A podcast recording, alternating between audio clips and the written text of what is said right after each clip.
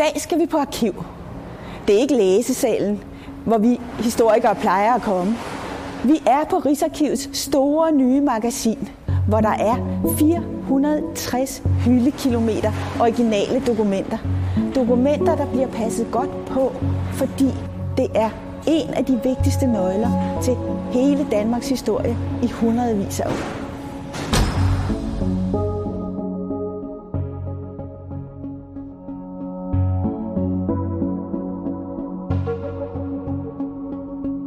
Nu skal vi ind i det allerhelligste.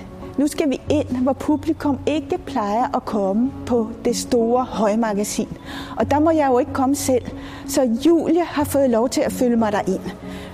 Og Julie har et kort, og så kan vi komme ind igennem slusen. Ja, så er vi kommet igennem slusen. Slusen er en klimasluse, og den skal sørge for, at der er 16 grader herinde på lageret, så arkivalierne har det bedst muligt. Rigsarkivet skriver sin historie tilbage til 1300-tallet, hvor kongen måtte skrive under på i håndfæstningen, at han ikke ville give brev mod brev. Brev mod brev betyder at give to adelsmænd ret til for eksempel det samme slot.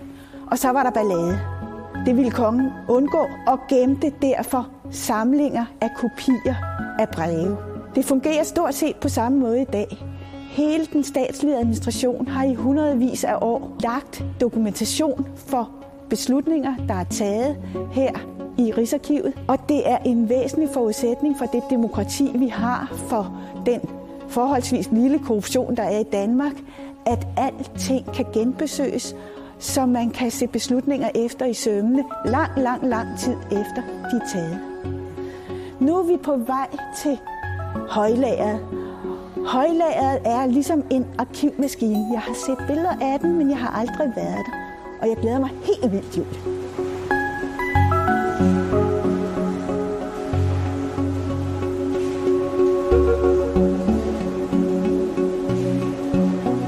Her går vi så mellem de hundredvis af hyldekilometer arkivalier. Og de er jo alle sammen lavet, fordi statsadministrationen forestillede sig, at de skulle bruge dem til deres eget formål. Men de kan også bruges af historikere, så vi kan skrive historie om almindelige mennesker i 1800-tallet. Der er så mange kilder til det enkelte menneskes livshistorie. Der er øh, kirkebøger med øh, dåbsprotokoller, der er øh, hvornår folk blev gift og hvem der var med. Der er folketællinger, der er øh, hospitalspatientjournaler. Der er 4 millioner patientjournaler fra Rigshospitalet og Frederiks Hospital, som var Rigshospitalet indtil det skiftede navn. Der er skoleprotokoller, der er retsprotokoller, der er øh, naboer, man kan finde i stridigheder i retsprotokollerne. Der er et bjerg af information, som er næsten urørt af menneskehånd, siden det blev lagt der. Fordi der er alt, alt for meget til, at vi historikere hidtil har kunne få forløst det store potentiale, der er i dem.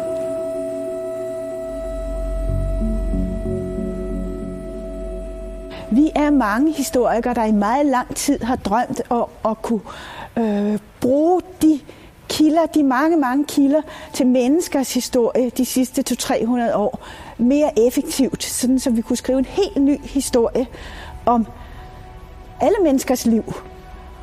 Og nu er vi begyndt at få hul på det.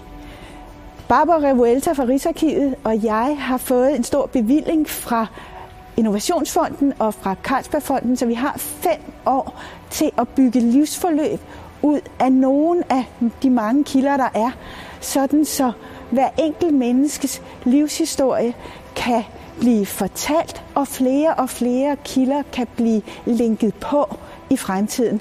Så man kan sige, at det er et samarbejdsprojekt, hvor alt det, alle historikere laver med de her kilder, kan blive linket ind i en forskningsinfrastruktur, så vi får glæde af hinandens arbejde på en helt anden måde, end når vi er nødt til at lave vores kildeudgaver på papir.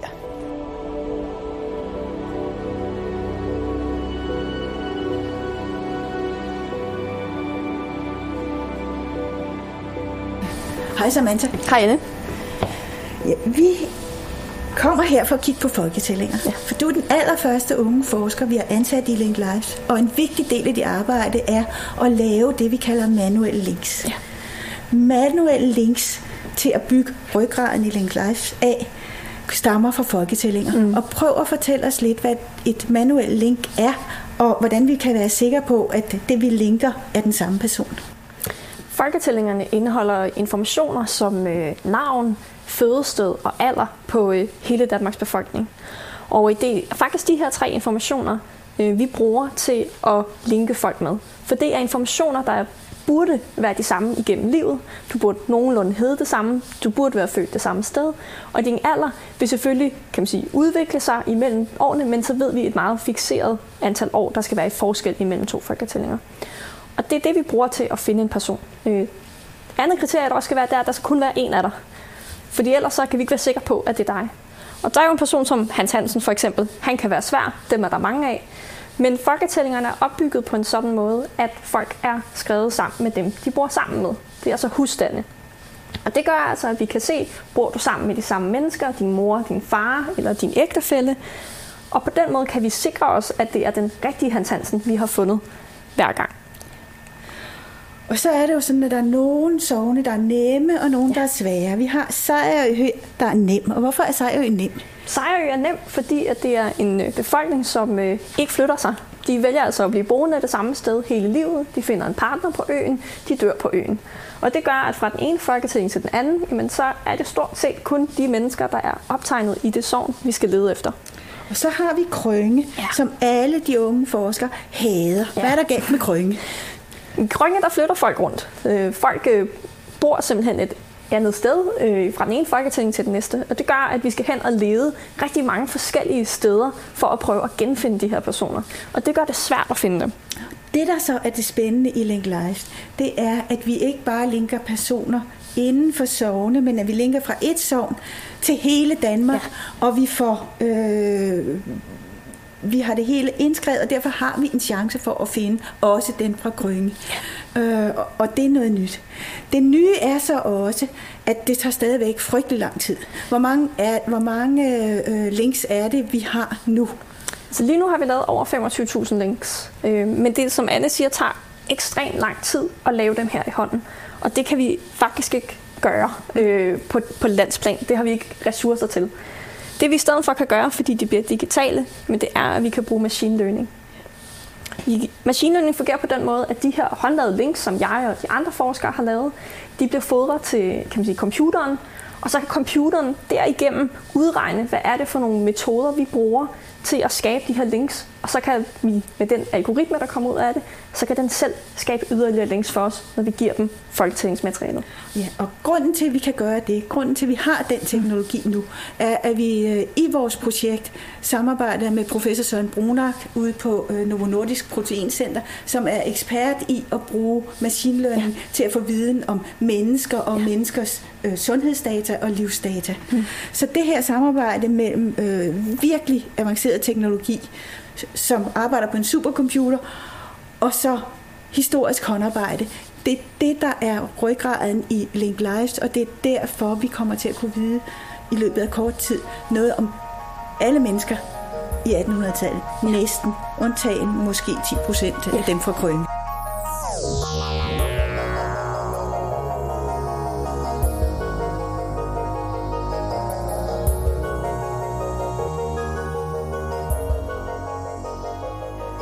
Kommet til Københavns Rådhus, og her er også et arkiv. Det er Københavns Stadsarkiv, hvor alle de kommunale arkivalier er. Og se, her har vi døren, og det er et arkiv, der er bygget samtidig med, at Rådhuset blev bygget, så der står Rådstuearkiv her.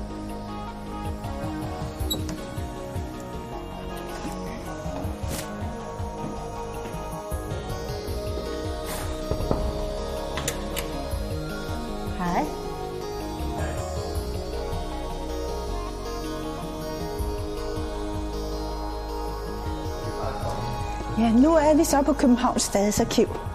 Og ude på Rigsarkivet, der så vi, hvordan vi kunne bruge folketællinger til at bygge øh, de rudimentære livsforløb øh, til Link Lives. det kunne vi, fordi de allerede var skrevet ind, transkriberet af frivillige indskrivere.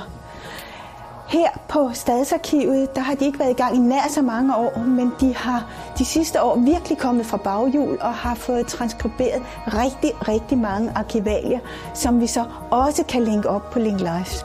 Meningen med Link Life er blandt andet, at man kan tage arkivalier fra mange forskellige arkiver og få puttet på de samme livsforløb. Det øver vi os i ved at få begravelsesprotokollerne, som er meget fornemt transkriberet her på Københavns Stadsarkiv af frivillige, på også.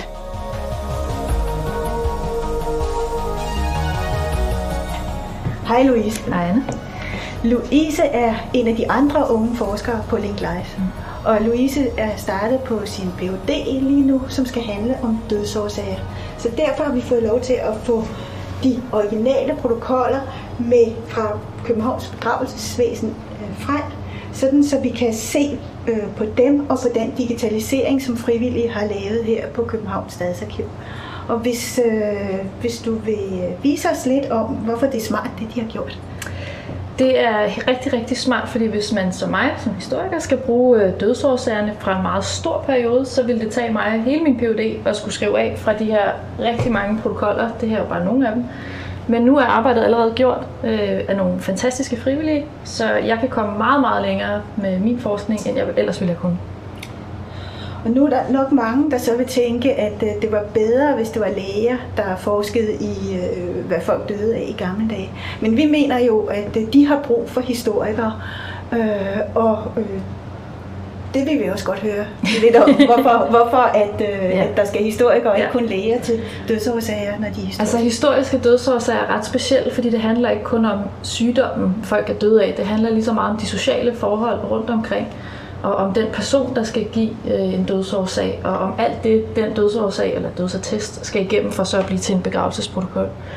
Og så skal man også kunne tolke, hvad de egentlig har ment med den dødsårsag, der står, for det er ikke sjældent noget, vi vil synes, man kunne dø af i dag. Og det betyder jo, at når du er færdig med din Ph.D., så håber vi, at vi kan ligesom have ikke rigtig oversættelsessystemer, men systemer, som man kan forstå på hvilken måde øh, dødsårsagerne har været forskellige, men at vi kan bruge dem alligevel.